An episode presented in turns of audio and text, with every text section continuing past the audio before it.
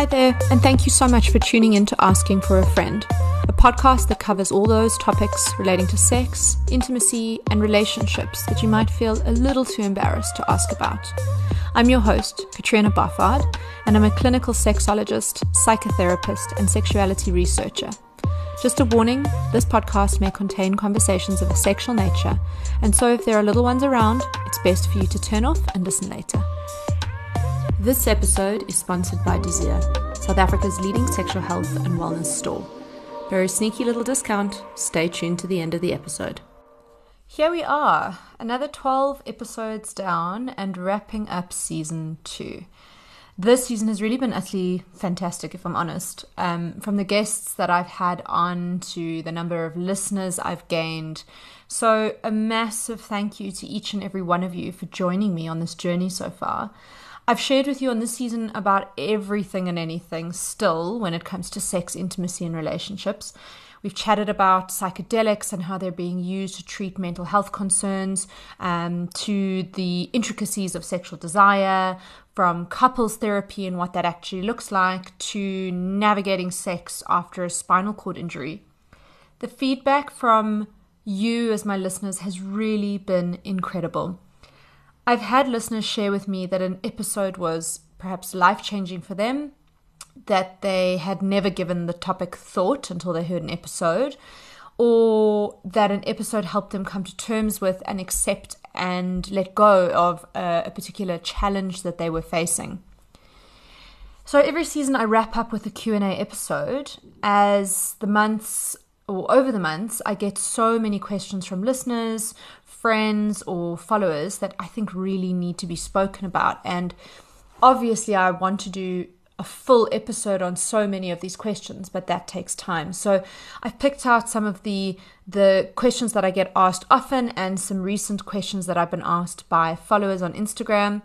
And i think that there's a lot here that you could learn from in this short q&a episode so let's just dive straight in my orgasms are just not as intense as they used to be. What is happening? So, this is actually quite a difficult question to give a clear cut answer to because without meeting you and doing a full sexual history or a, full assessment, I can't give you a specific answer. But I can speak briefly to what might be happening more generally. This can obviously depend on both the individual as well as on the situation. So, first and foremost, I think let's speak a little bit about aging. So, as we age, our levels of sex hormones decline. So, there's going to be a decrease in the levels of testosterone and a, the dec- and, and decrease in the level of estrogen. And we can experience a change in our sexual response due to that, including orgasm. So, for example, as a woman goes through the menopause, um, kind of in her early 50s, which is the average, a woman will experience less natural lubrication, and that could make sex pretty uncomfortable. A man, as he ages, is going to experience a decrease in testosterone levels, and that's also going to lead to a decrease in sexual response, and thus could lead to a decrease in the sensations of orgasm. Another thing that could be contributing to this here is kind of the routine of sex or boredom around sex. So, sex may be the same again and again and again each time you have it. This is really common actually for couples. Couples fall into a particular routine and follow a, a, particular script when it comes to their sexual repertoire. We kind of stick to what we know and what we know works. But after a long period of time or after many, many years of doing the same thing, that that same thing again and again and again is going to become a bit stale.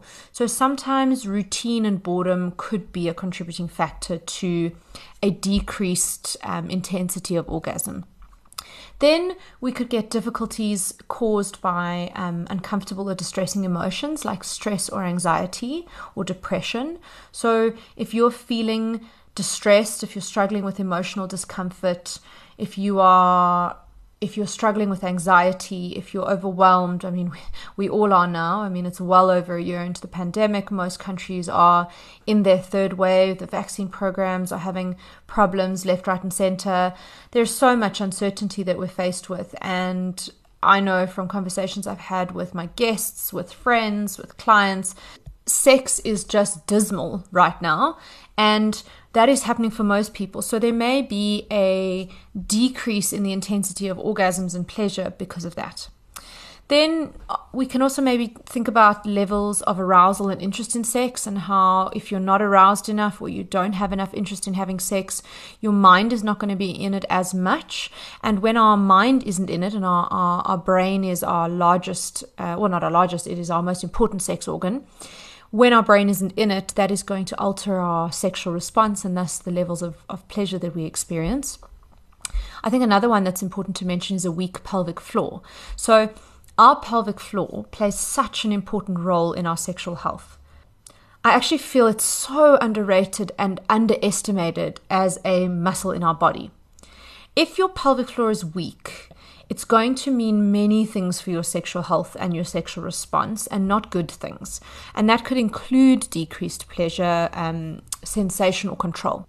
I recommend you listen to episode 8 in this season, season 2, to hear the episode from Candice Langford, who's a highly experienced pelvic floor therapist, as to why this muscle matters so much and what we can do about it. And then finally, I think something that is important to say is because so many more people are taking medication now, particularly antidepressants or SSRIs, as we call them. So many more people are taking medication, and certain medication can affect your orgasmic sensations or your pleasure response or your sexual response because it can dull that. So, that can be dulled from desire to orgasm. So, lots and lots of different factors to consider, but obviously, as I said, it's difficult to speak to this person's individual experience without seeing them personally and doing an assessment. My boyfriend says he can't orgasm with a condom on but I'm not using contraception. Is withdrawing okay? Okay, so firstly, the withdrawal method is the least effective method of all contraceptive methods for unwanted pregnancy, and it provides you with no protection against sexually transmitted infections, STIs. You need to insist on your partner wearing a condom until you have both been fully tested for STIs. And I emphasize that fully bit because often if we go to our doctors and we say i want an sti screening they might do a couple. They might do herpes and, and chlamydia um, and hiv but if you insist on a full sti screening uh, you can go to your gp for that. Although um, i do want to caveat and say we don't test for hpv human papillomavirus uh, it's not possible. Um, if you want to learn a little bit more about that, go back to season one to episode 11, where I spoke to Dr. Mpumi Zenda about it. If you don't want to fall pregnant, and you, you need to be using a contraceptive method that suits you. I really want to encourage you to reach out to a sexual health doctor like the incredible doctors at My Sexual Health. They are across South Africa. They do international consults as well, but there are obviously excellent sexual health physicians. There are gum clinics in the UK that you could chat to about the best option for you safe sex is so important and, and we all need to be responsible for our own sexual health. And we need not to be coerced into unsafe sex because somebody else is feeling it doesn't suit them. What I want to suggest is that your partner try masturbating with a condom on with lots of lubricant so as to get used to the sensation that way. If he's saying that he can only climax without a condom, it is something he's learnt and possibly a story he's telling himself, as he's able to learn how to climax with a condom on as well through some practice. I really think that the person asking this question, you need to stick to your guns here. If he cannot climax at all during intercourse without a condom, then once you've had sex, once penetration's taken place with a condom and you've experienced enough pleasure, then stop penetrative sex, take the condom off, and you and he can pleasure him in non penetrative ways. But obviously, just a caveat you can get STIs orally, so to be aware of that, to again go for a full screening or using something like a dental dam. There are actually some really cool videos on Instagram and on YouTube about how to make your own dental dam, I think from a, like a flavored condom or something like that. My partner doesn't like going down on me. Is that normal or is something wrong with me? Now, when I got this question, it was gendered, but I broadened it. I hope that's okay to the person listening who's asked this. I've broadened it because I think it could apply to all genders here. So let me start off by saying there is nothing wrong with you And this almost always is about them not wanting to go down on you and their preference or experience. It's got nothing to do with you almost always. So, too many women worry about how their vulva looks or smells, and honestly, any vulva owner has nothing to worry about. Vulvas come in every shape and size. If you don't believe me, there's a fantastic art installation called The Great Wall of Vagina. I don't think that The Great Wall of Vulva had the same ring to it. Go and Google The Great Wall of Vagina and you will see what I mean. I often give a small snippet of this art installation as a picture to to my clients with vulvas so that they can see that vulvas do come in every shape and size and reg- with regards to smell, unless the smell is fishy or yeasty, there really is nothing wrong with you. There is supposed to be a particular scent from the vulva that is completely natural. So, men also have body image and genital image issues. And so, if if your partner doesn't want you to go down on them or doesn't want to go down on you, it could be relating to something that they're experiencing as well. Men often are concerned with the size of their penis and how they're going to be perceived by their partner. Sex is a is a really vulnerable space, so we will avoid things that may yield rejection or make us feel really vulnerable or perhaps even um, criticized or dismissed. So I want to recommend and ask, can you talk to your partner about it in a really curious way? So instead of demanding that they go down on you or perhaps like accusing them of having done it with other partners and now not with you, ask them what comes up. Ask them what comes up for them when you indicate you'd like to be getting some oral sex. I really want to suggest you be really, really curious and open to hear what they have to say.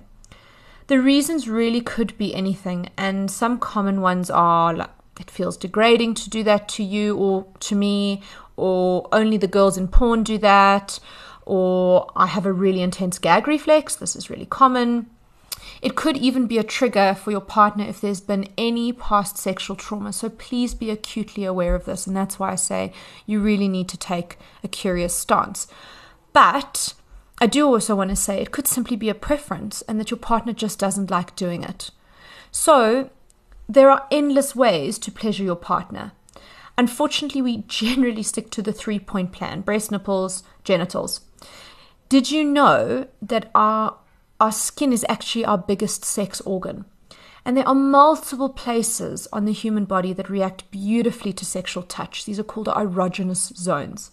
These are things like our neck, our collarbone, if you can believe it, the back of the knee, the back of our arm, our lower stomach, our inner thigh, our feet. You name it, you need to explore it. So, why not spend some time exploring these areas while having a ban on genital touch during that sexual experience? So, in therapy, I call this Venus, which is very erotic, non insertive sex. So, can you do a bit of Venus with one another?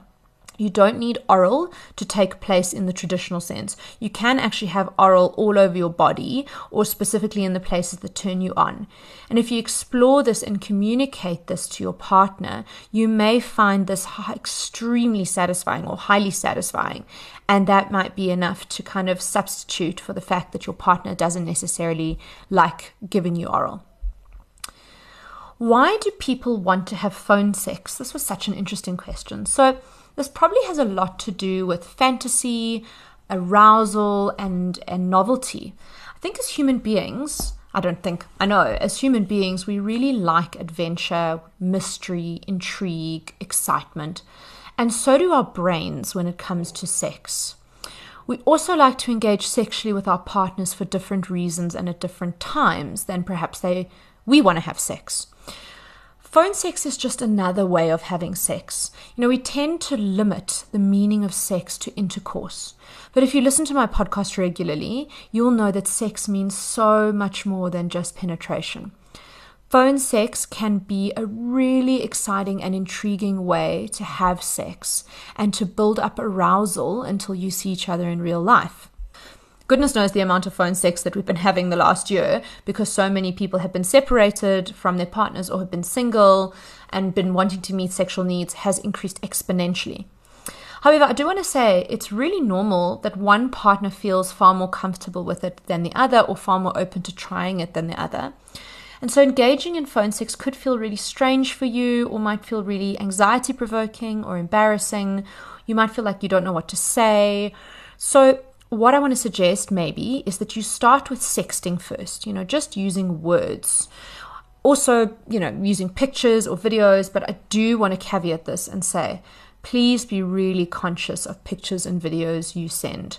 No matter how much you trust somebody, unfortunately, revenge porn is very real. So, coming back to the fun stuff. So, why don't you just start with sexting first? And if you don't know where to start, and if you feel like you could actually use some coaching, I really recommend practicing. And there's actually an app for this called Juicebox. There are such amazing sex tech apps and platforms out there to help you with this, and Juicebox is actually just one of them. Juicebox is like an online coach to help you learn how to sext. So, get comfortable with it through using an app first, then start with sexting, maybe sending some cheeky videos and pictures. So, get yourself comfortable with it first and just explore it. And then ultimately, if it's not for you, if it's something that doesn't turn you on, tell this to your partner, but don't tell them in a dismissing way.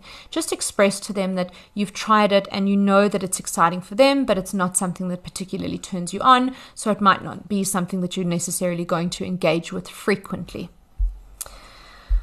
Should every woman aim to be a squirter for optimal sexual pleasure? So, by squirter, this person means um, like a, a, woman ejaculating. So, let, us first talk a little bit about what female ejaculation is.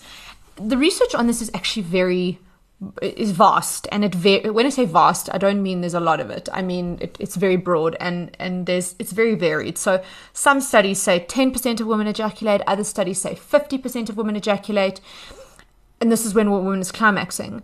And then obviously, it's really crucial. I get this question a lot when I do workshops, I get this from clients, from people on social media when a woman ejaculates, it is not urine. It, the, the substance that has been tested, the fluid has actually been tested in laboratories. It is not urine, and it does not come out of the urethra. The urethra is where we wee from. So it's actually likened to ejaculate from men, but obviously without the sperm. And it comes from an area on the vulva, on the kind of inside, on the inside little tiny lips the labia minora just inside of those called the Skene's glands, which are located on the either side of your urethra. So, as I said, that's where you wee from. It's the tiny little hole be- below your clitoris. Now, some women will always ejaculate when they orgasm. Some women sometimes ejaculate when they orgasm. Some women may once upon a time do it, and some women will never ejaculate. It absolutely doesn't need to happen for optimal sexual pleasure the idea of optimal sexual pleasure is actually a completely individual and unique, or let me say it's a completely subjective measure. So, what is pleasurable for you might not be for the next person. So, it may be pleasurable for one woman when she climaxes that she squirts, but actually for another, it may be extremely uncomfortable. I was asked once about the quantity of ejaculate. And sometimes, you know, it can be really uncomfortable for a woman if there's a lot of ejaculate and it's kind of causing a lot of wetness on the bed. So it can detract from sexual pleasure overall. So it's really personal. So if you experience the most pleasure when you squirt, then awesome. But that doesn't mean it's going to be the same for everybody. You know, many women report they feel the urge to wee right before orgasm in certain positions, and that's when a woman is most likely to squirt or ejaculate. That is quite normal actually, and you're not going to urinate as the brain is shut off the system while, you know, while sex is taking place. It's often associated to what some might call G-spot stimulation. Now, I need to say why it is I say it in that way because the understanding that I have of anatomy, particularly sexual and reproductive anatomy, has led me to believe that there isn't a magical spot that needs to be found that, when stimulated, like brings on wonderful pleasure, as you know, mainstream media might have us believe, but that there is an area on the front inside wall of the vagina, kind of sort of behind your pubic hair, that's really sensitive. And this is directly behind the urethra and the Skene's glands. So there's actually urethral tissue that's being stimulated in particular positions, such as um, back penetration, like a doggy style position, where that part of the vaginal anatomy is being penetrated. And that is when uh, female ejaculation is likely to occur. So that brings us to the end of season two of Asking for a Friend. I'm going to take a little break as I do in between seasons, and I will be back in about six or eight weeks with some really incredible topics. I've got some conversations with some truly, truly phenomenal people, such as Emily Nagoski, where we talk about everything sex and stress. I speak to Dr. Trudy Smith about menopause and what women can expect and how to manage it. And I'm really excited that I've got a conversation coming up with Claire Bourne, who's a physiotherapist based in London, about what to expect from sex when you're expecting. I'm so looking forward to launching season three soon. But until then, stay safe and have great sex. This episode was sponsored by Desir. Desir believes that sexual health is not just about the latest sex toy, but about using products to improve one's overall sexual health and well being. For 15% off, use the code for a friend. And if you enjoyed this episode, why not subscribe to this podcast and continue learning about some incredible and fascinating topics that we need to know more and talk more about? You can subscribe and follow this podcast on your favorite platform. And if you've enjoyed this episode, I'd be grateful if you would rate and review it. Do you have a question you'd like to ask for a friend? Reach out to me via my website or Instagram, and I'll be sure to include it in an upcoming episode.